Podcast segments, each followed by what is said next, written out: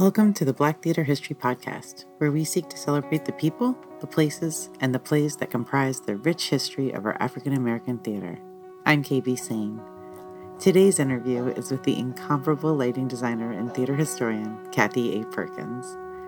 Kathy Perkins has designed lighting for productions throughout the world, including venues like St. Louis Black Rep, New Federal Theater, ETA Creative Arts, American Conservatory Theater, Arena Stage, Berkeley Rep, Seattle Rep, Alliance, Goodman, Steppenwolf, Congo Square, Manhattan Theater Club, Alabama Shakespeare, Brooklyn Academy of Music, Studio Arena, Indiana Repertory, Actors Theater of Louisville, Los Angeles Theater Center, Two Rivers Theater, and Victory Gardens, among many others. She just earned her first Broadway credit with Alice Childress's Trouble in Mind at the Roundabout. Kathy is the editor of many texts, including Black Female Playwrights, an anthology of plays before 1950, Black South African Women, an anthology of plays, African Women Playwrights, and Alice Childress Selected Plays.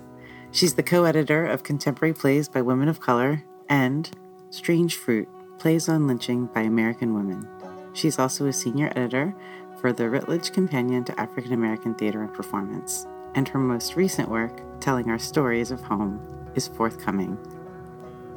Kathy and I met at her apartment in New York during previews of Trouble in Mind, as we're all navigating work and COVID, you might note that we're wearing our masks, and we left the windows open, even in November, so you'll hear the familiar sounds of New York construction and traffic pick up, especially around that 20 minute mark.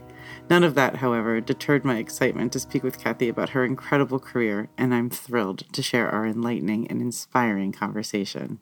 Enjoy. Well, I'm, first of all, thank you very much for making this time, especially in the middle of previews.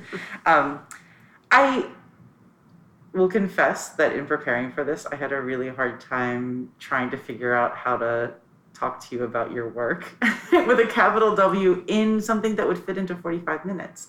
Um, because you are a professional lighting designer and quite an academic and stay living in and out of those spaces. And so I wondered if we might just start out with uh, how you came to balancing those two things. I read a recent interview that you did, and you said that you fell into teaching by accident. I fell into everything by accident. no, seriously. Um, what was your journey from, I mean, Howard for undergrad and then to graduate school for lighting design? Well, I, I should really go back to undergrad because I went to Howard to be an actress. Okay. And then a, a friend of mine convinced me to go into lighting my, my freshman year. So, like I said, that was by sheer accident. That just changed my life when just having that very short conversation with him, which he has no recollection of. um, and who are your mentors there? Uh, Ralph Dines. He was the um, manager of the Cramton Auditorium. That's our touring, touring house. house. Yeah. So he was a major influence on my life because uh, I worked in the touring house. And then I had people in my department, Ron Truitt, who was my lighting professor, St. Clair Christmas, um, and then I had Henrietta Edmonds, who mm. did children's theater. Um, so I just had wonderful mentors at Howard. What kind of work did you do in the touring house? Load in, load out. Oh, box office. Oh no, no, what no! Was I, it? I got to design.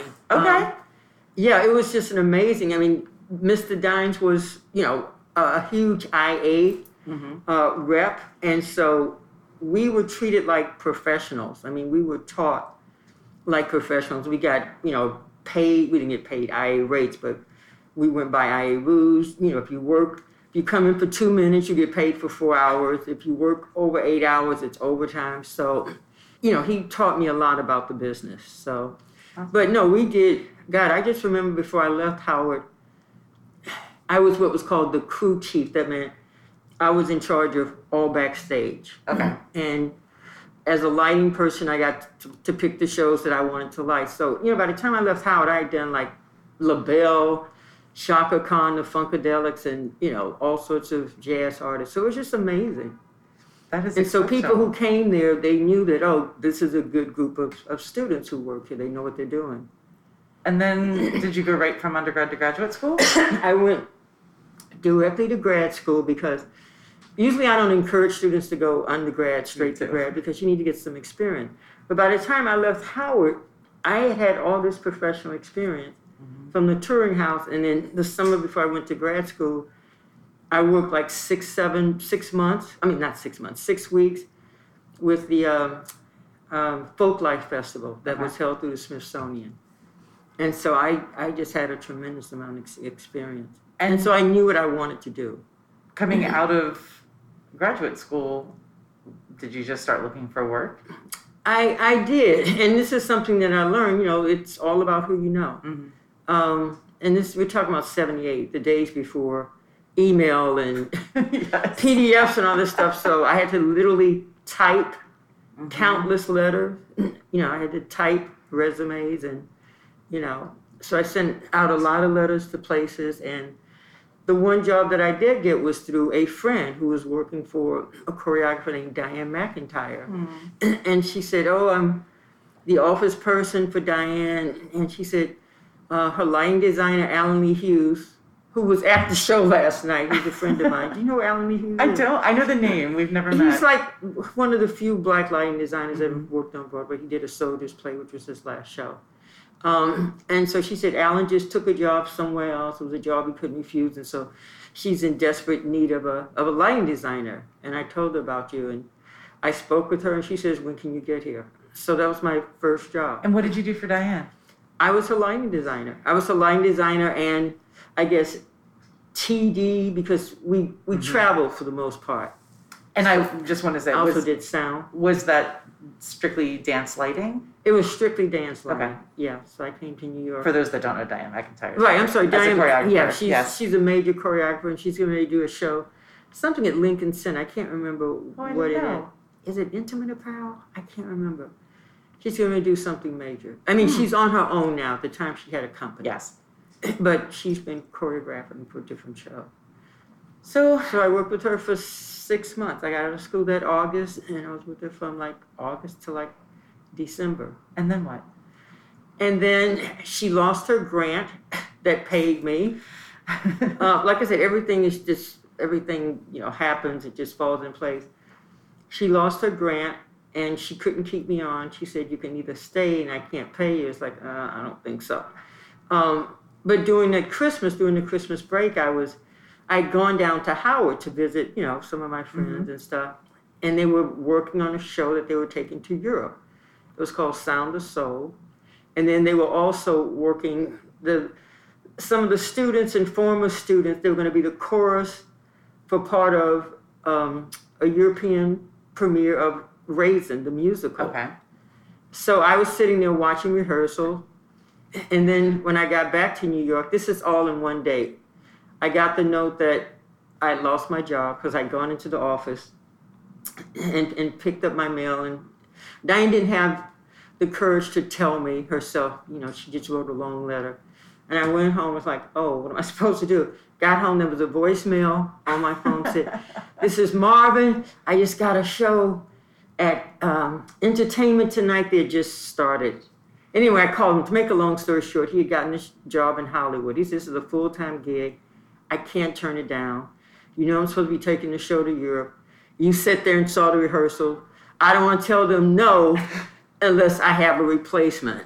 And he said, Can you go? And I said, When do you all leave? He said, In two weeks. It's like, What? so, anyway, so I was in Europe for like six months with this show. Didn't have a passport, had to go back to DC. Back in those days, you can get a passport Yes. in one day. And it was just a wonderful experience. How did you end up?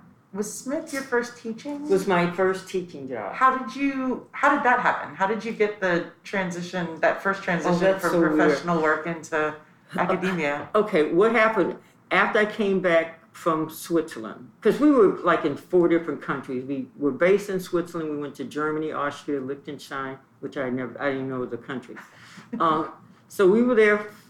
I came back in May, and so when I came back, I got my first off Broadway show with Woodie King. At New Federal Theater, it was Glenda Dickerson. It was a show with Glen- Ah. my first and only time working with Glenda. So it was her show. And then I did something with NEC. I was doing, I was busy when I got back. And my parents had they didn't understand what I was doing. Because my father kept saying, you know, where do you work? And who do you work for? It's like, I don't work for anybody. And I remember going home and my father having a long talk with me. It's like, you know, just, I just don't understand what you do. I said, I freelance. And he says, well, what? It was basically like, what is that? And I was trying to explain, it's like, you know, I take a job here and then when that's over, I take another job. And, you know, and he just hated the term. He said freelance, it sounded like prostitution to him. It's like, he says, am I supposed to tell my friends that's what my daughter does? You know, you got a two degrees, you freelance. Like, ah. And so he said, why don't you get a teaching job? Can you just get a hmm. teaching job for a little while so you can have a real job? Because teaching was that's I, something I, I have had a very similar yeah. conversation with my father. Yes.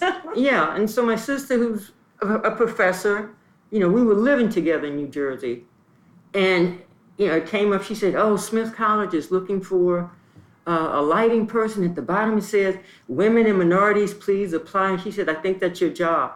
And the irony is, I had gone to Smith, not in, as an exchange student. We didn't have an exchange with Smith at Howard, but I'd gone there for one semester. Okay. And they all remembered me. I mean, this was like I'd gone there like what in '75, and this was like '79. Okay.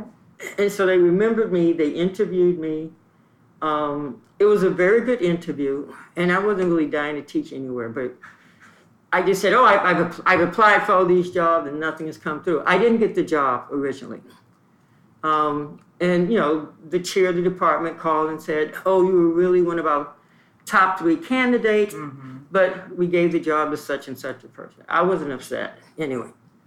So about two weeks before classes, the chair calls and says, I know this is really awkward, but our top choice just got this big opera in Europe, and she said it's a chance of a lifetime, and she wants to work in Europe, so she dropped. And then she said the second person discovered she was pregnant, mm-hmm. and she did not want to start her career and trying to have a child. Yeah. And I said, Oh, so when do you want me to come? so that's how that happened. And so you and, and, I loved it. I didn't think I wanted to be a teacher. But what was good about Smith was it was less than three hours from New York. Mm-hmm. So I was able to continue working in New York. But I wasn't doing theater. I was doing dance because that was easier to do on a weekend. Right. Or I would I was doing concerts. It's a shorter concerts. commitment. Yeah, it's a shorter commitment. So I could go away and on a weekend and I would bring my students with me, which was great. Excellent. I don't think that I realized that you lived with your sister. And it, it worked out well because she was teaching at Montclair. Okay. I mean, well, she was an administrator. It was Montclair. It was one of the schools in the area. And then I was working in Harlem with Dianne. Okay. But it worked out well because it was like equal distance for both of us. We I lived in Hackensack, New Jersey. Okay. And so, but we were I was on the road most of the time with Dianne, so it wasn't like I was in New York a lot. We were we were touring. Right.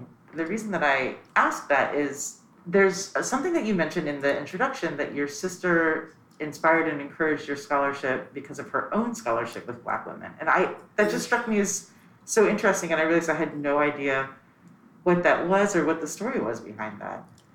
The story was and this again like i said all this stuff happens by accident. I was my very first day of grad school at michigan 1978 and I'm looking for the designer's orientation. So I don't know if this guy was an angel or where he came from. No, seriously, because I never saw him another day in my life. so I stopped this young white guy in the hall and I said, Can you tell me where the design orientation is?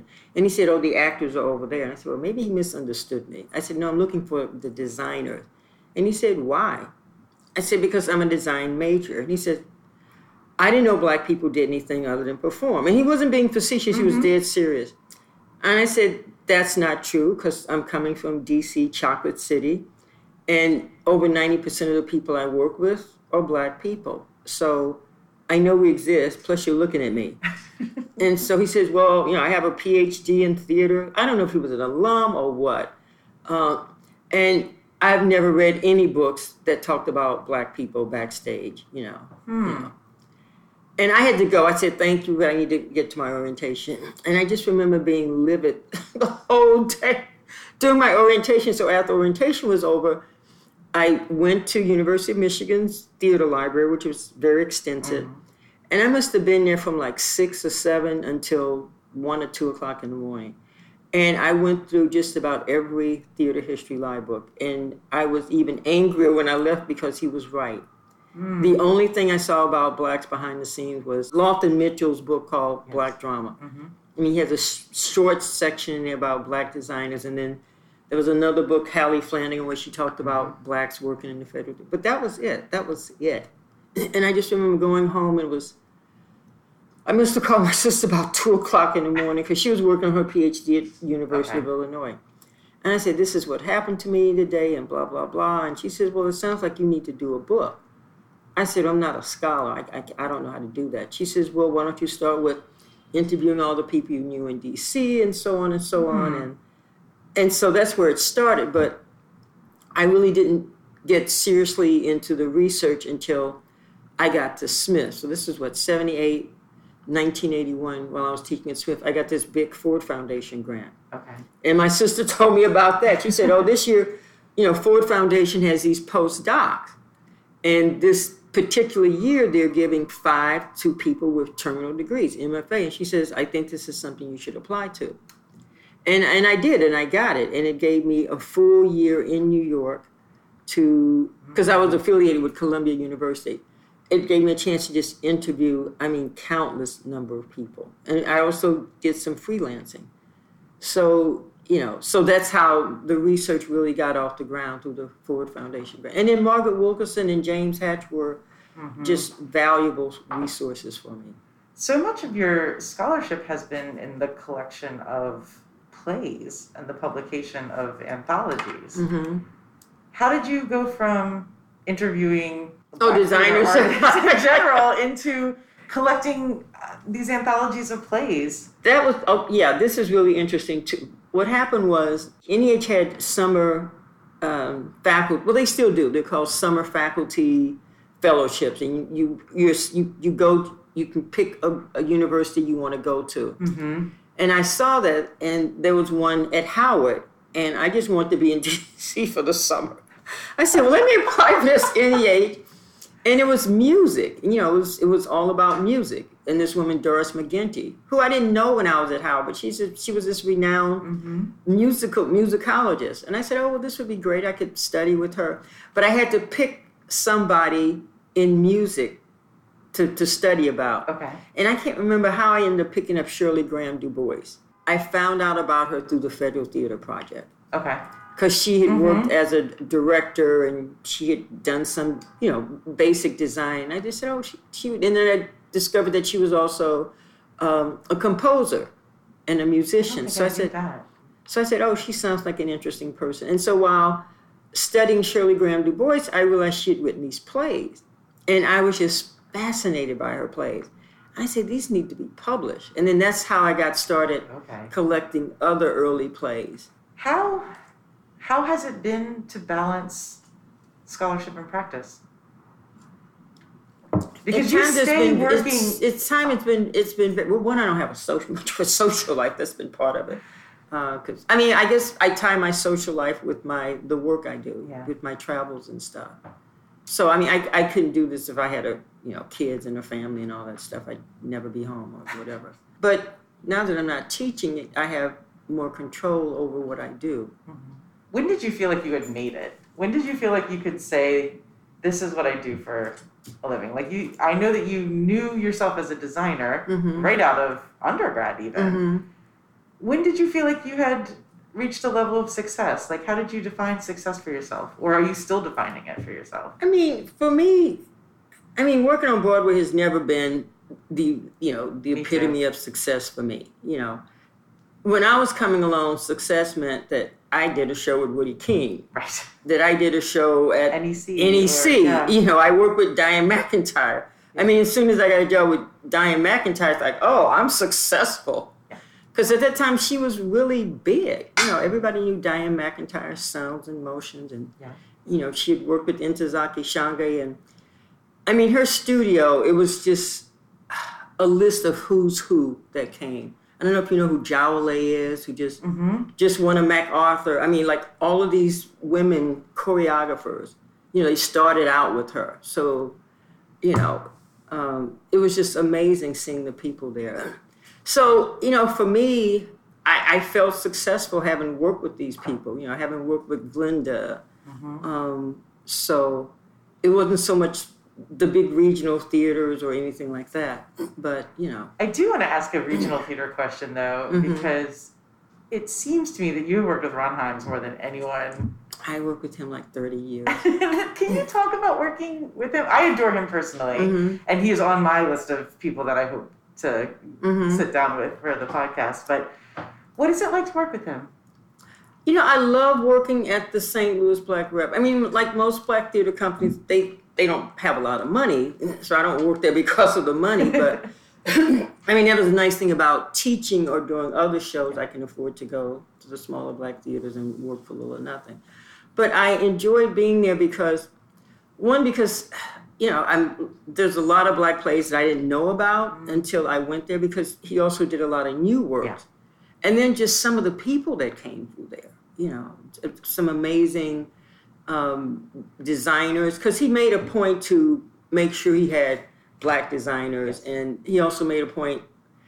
One of the things I admire about Ron and Woodie, they really make a point to hire black women directors. Mhm. So it's one of the few places I would go, and I could work with black women directors. Mm. So you know, so that was good with for me, and I could always take students because I was like a two and a half drive from um, I didn't even think about that. Yeah. yeah from from Champaign. So when I was there, I could do like maybe three shows a year, something like that, Right. and bring students, and you know he would put us up and everything. So the plays, the people. Um, I had a chance to work with Felix a lot, Mhm. Felix uh, Cochren because Felix was a regular there, and um, Reggie Ray, who's no longer, I don't know if you know Reggie Ray, who's no Yes. longer with us. So, you know, I just had some great designers to work with. Greg, Yeah. Greg Horton was there. We worked on a couple of shows.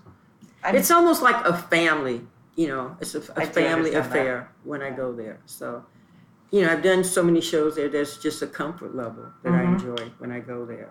As as you're talking about um, other black designers, Mm-hmm. uh, I know I'm jumping all over the place in your Mhm. career, um, but you're now on Broadway Mm-hmm.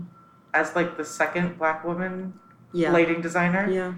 You And assisted. Shirley Prendergast. I assisted her. In fact, I assisted her. On what show? I assisted her on a Broadway show, 1981. It was called The Waltz of the Stork. Well, 82, because we opened January 1st of 82, so I would say 81. By Melvin Van Peebles, who just recently passed. Mm-hmm. Um, so, yeah, that was the first time I assisted her on Broadway. She was the only designer I assisted. Nobody else would hire me. What was? I feel like there's an obvious answer to this, but what was what was that experience for you? Like, Working on Broadway? and with another black female lighting designer, I because I can imagine in the early '80s that that wasn't an easy No. path. It, it, it wasn't, and actually, my experience was not a good one, um, which is why I was having anxiety about doing this show. Um, the but I think the community knew who Shirley was, you know, more or less. But I remember her sending me in to focus lights. She said, "Why don't you go in, you know, uh, for the first two hours, and I'll be in, you know, shortly. You can go ahead and focus the stuff." So I had an eight o'clock call. I got there. I think I got. I always get to places early. And one of the things I learned in graduate school is that I have a very white name, Kathy Perkins. I Does wanted not to ask you n- about does not sound like a black name. I, it never dawned on me until I got to grad school. And so I would apply to these jobs. Again, this is before internet and Google and you know we can search and see who you are. It would it would be assumed that I was a white woman. And everything on my res in, in fact it's so funny because Ron Himes thought I was white when um, he was looking for a black lighting designer. And because I kept sending him my resume, and then someone finally told him at a conference, like, no, man, she's a black woman. He said, really? Um, and then when I told him that, he said, well, you know, I kept saying you taught at Smith College because you had an MFA, because there weren't that many black women with MFAs. I think I may have been the first. right? And so he said, I saw MFA, and then I saw you had a union card, and you taught at Smith. And, and just because I did black shows mean nothing, because most of the black shows are designed by white designers. Mhm. And I said, I, I went to Howard. That's the deal. He That's- said, that's he said I didn't even go that far down on the resume. he said, I didn't even go that. And Howard is the dead giveaway. And to me, that And That's he, the he thing just that said, I would have thought. Yeah. he said he didn't even look that far. He just looked at the first couple of things. I said, no, okay, I'm looking for a black person. That's amazing. It was so funny. So how did that translate to working with Shirley? Like, Oh no, no, she was wonderful. Like I said, she was the only designer who would hire me because um, white designers would not hire me.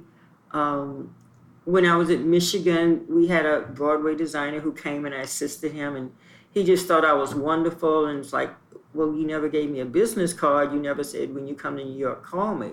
But anyway, so when I got to New York, I did call him. You know, people weren't hard to, to contact then. And, and I said, Oh, I'm Kathy Perkins. I don't know if you remember me. Of course, I remember you you were wonderful. You were fantastic. I said, I see that you're doing all these shows. Um, you're doing the show on Broadway, Lincoln Center. I was wondering if you needed any assistance. And it was like silence. And I said, Hello, are you still there? and he says, Well, the time is not right. I said, What do you mean the time isn't right? He says, if I said first of he said first of all, you know, as a lighting designer, you have to be with your associate all day long, and you all go out for drinks and dinner and stuff. And he says, anybody saw me with you would just assume you're somebody I picked up, and no one's going to believe that you're really a lighting designer. You know, you're just young, attractive black woman. It's like no one's going to believe that you're working with me. They think you're somebody I picked up. And then I had another white guy who told told me that. Someone who had had come to my school too and you know said the same thing and you're great to work with.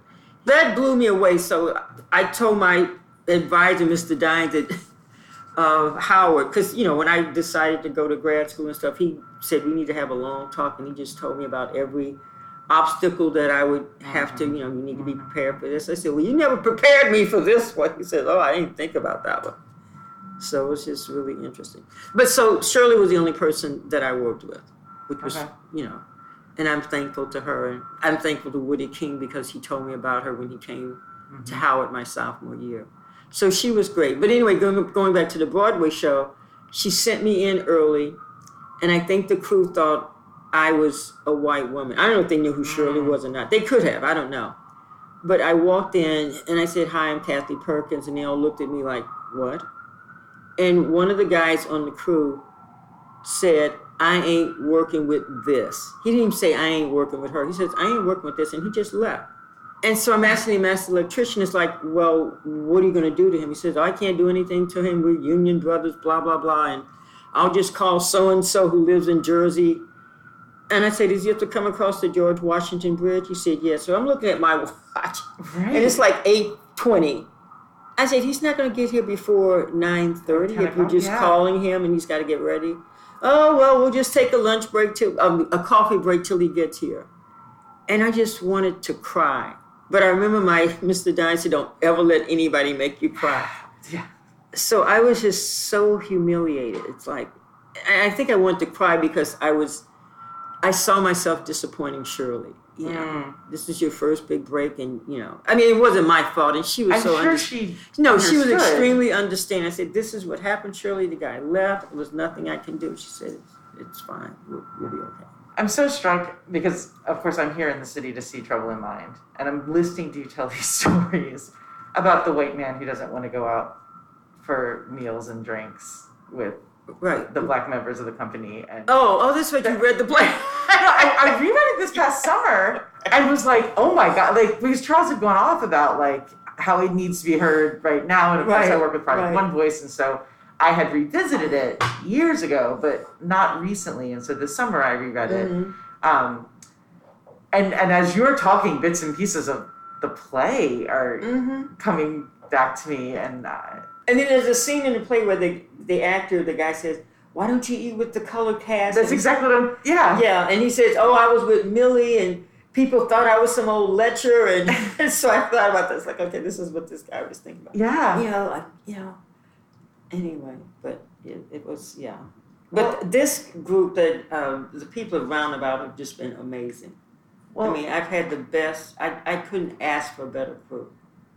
They were just great, and I've even had some. One guy came up to me. He saw me on the street. Um, he said, "You know, I really. I mean, he didn't have to stop me. I didn't see him, and he says, "I just want to let you know.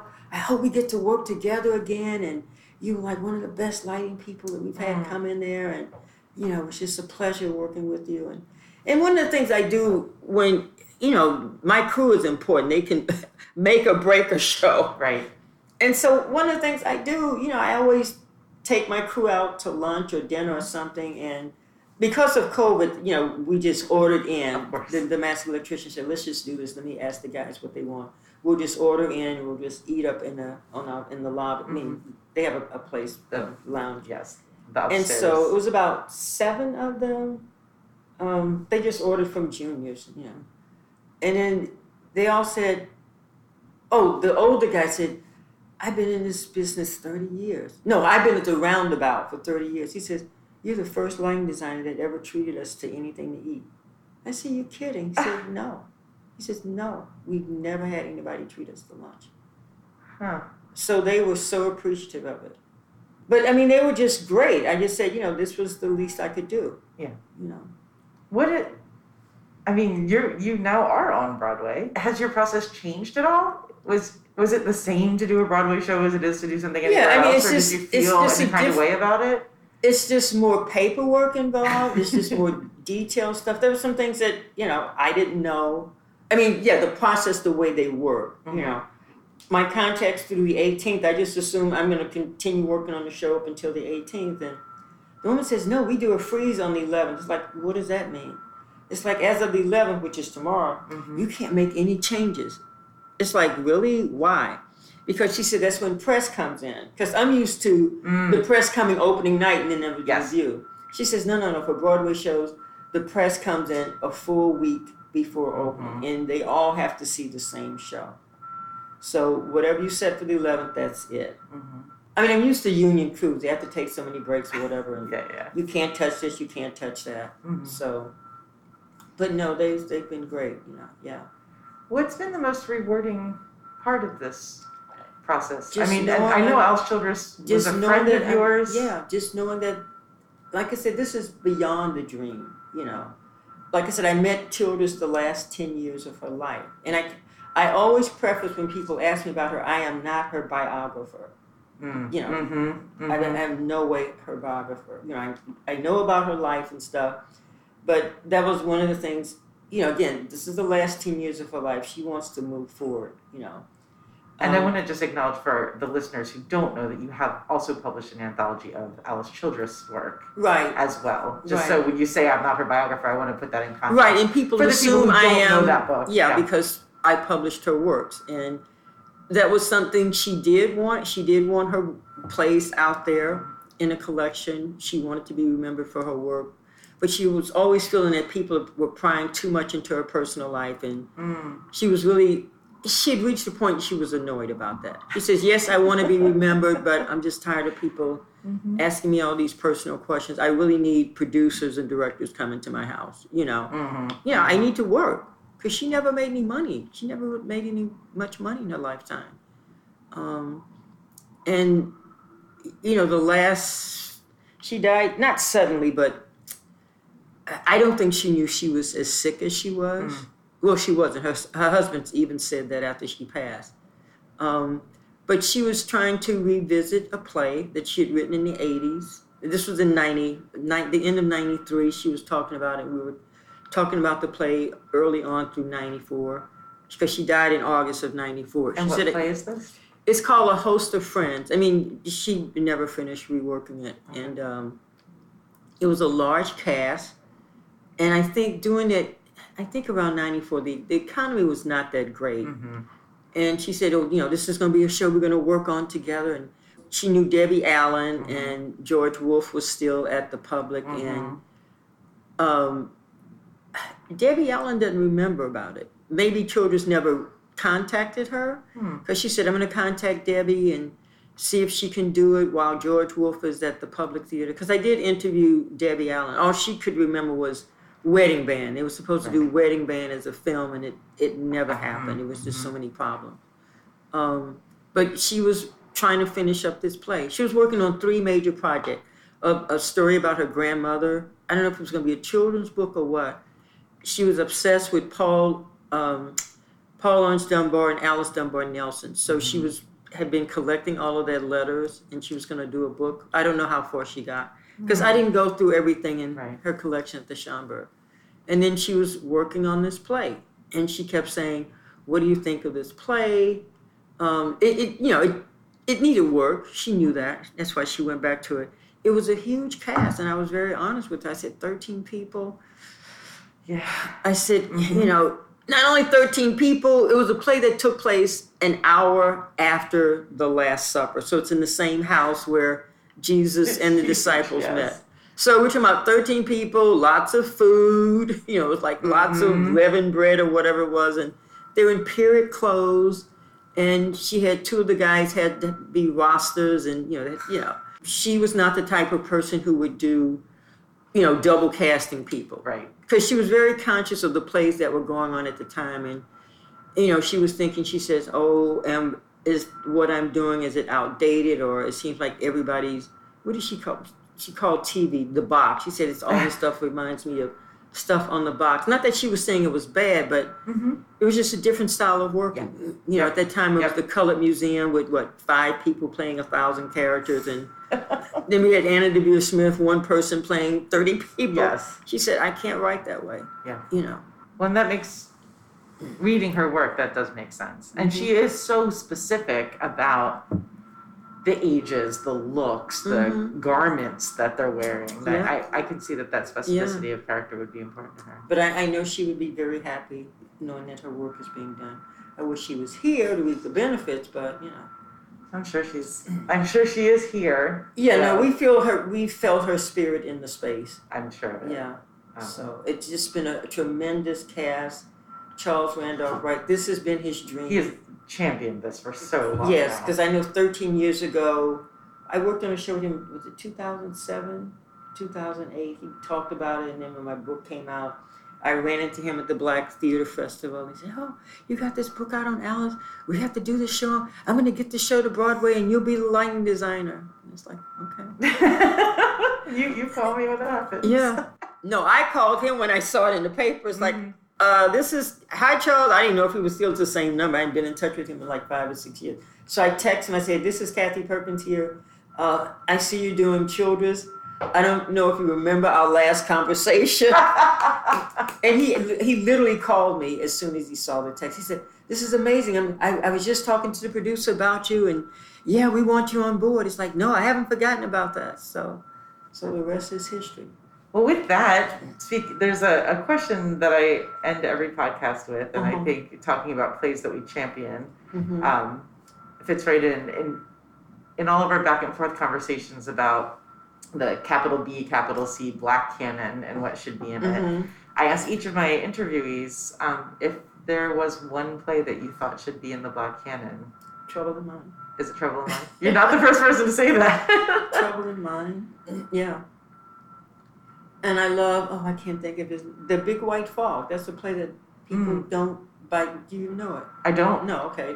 I'm, I'm like I'm like about to write it down and It's by Theodore Ward. And he, it, it's really sad too because, and actually somebody's done a book on this.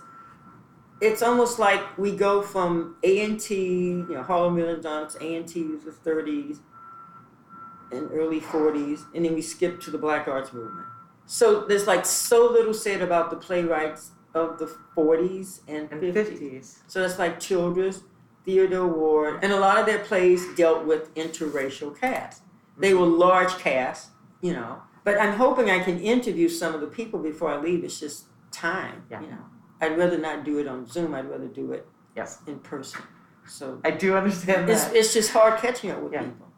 Well, I um, want to thank you Oh, you're welcome. I hope for I making time ramble. and for allowing me to Oh, it's wonderful. document and record Mm-hmm. uh, things about your life and your story and, and Thank your you, work. thank you. So it's it's been a real joy. Thank you. Thank you so I much. it. Yeah. This is the Black Theater History Podcast. I'm KB Saine. Our podcast is produced by Equity Justice Productions and is edited by Jeremiah Turner. Our music is by Kaya Caterhurst from the album Nine Pin, which can be found wherever great music is sold. If you like what you hear on the podcast, you can learn more at www.blacktheaterhistory.com. The Black Theater History Podcast is produced under a Creative Commons license. Educators who want to use our podcast episodes may freely do so by linking directly to the episodes at our website. You can also find information about how to donate to the podcast and about episode commissions and sponsorships. That's www.blacktheaterhistory.com. Theater is spelled with an R-E. Please subscribe to the Black Theater History Podcast on Audible, Apple Podcasts, and other streaming services. And please do leave us a review. Your feedback helps us spread the word about the history we're documenting here. Thank you to all of you, our listeners. And as always, thanks to my friends and colleagues at the Black Theater Network. We're all in this together, friends. We've got a lot more to learn. Thanks for listening.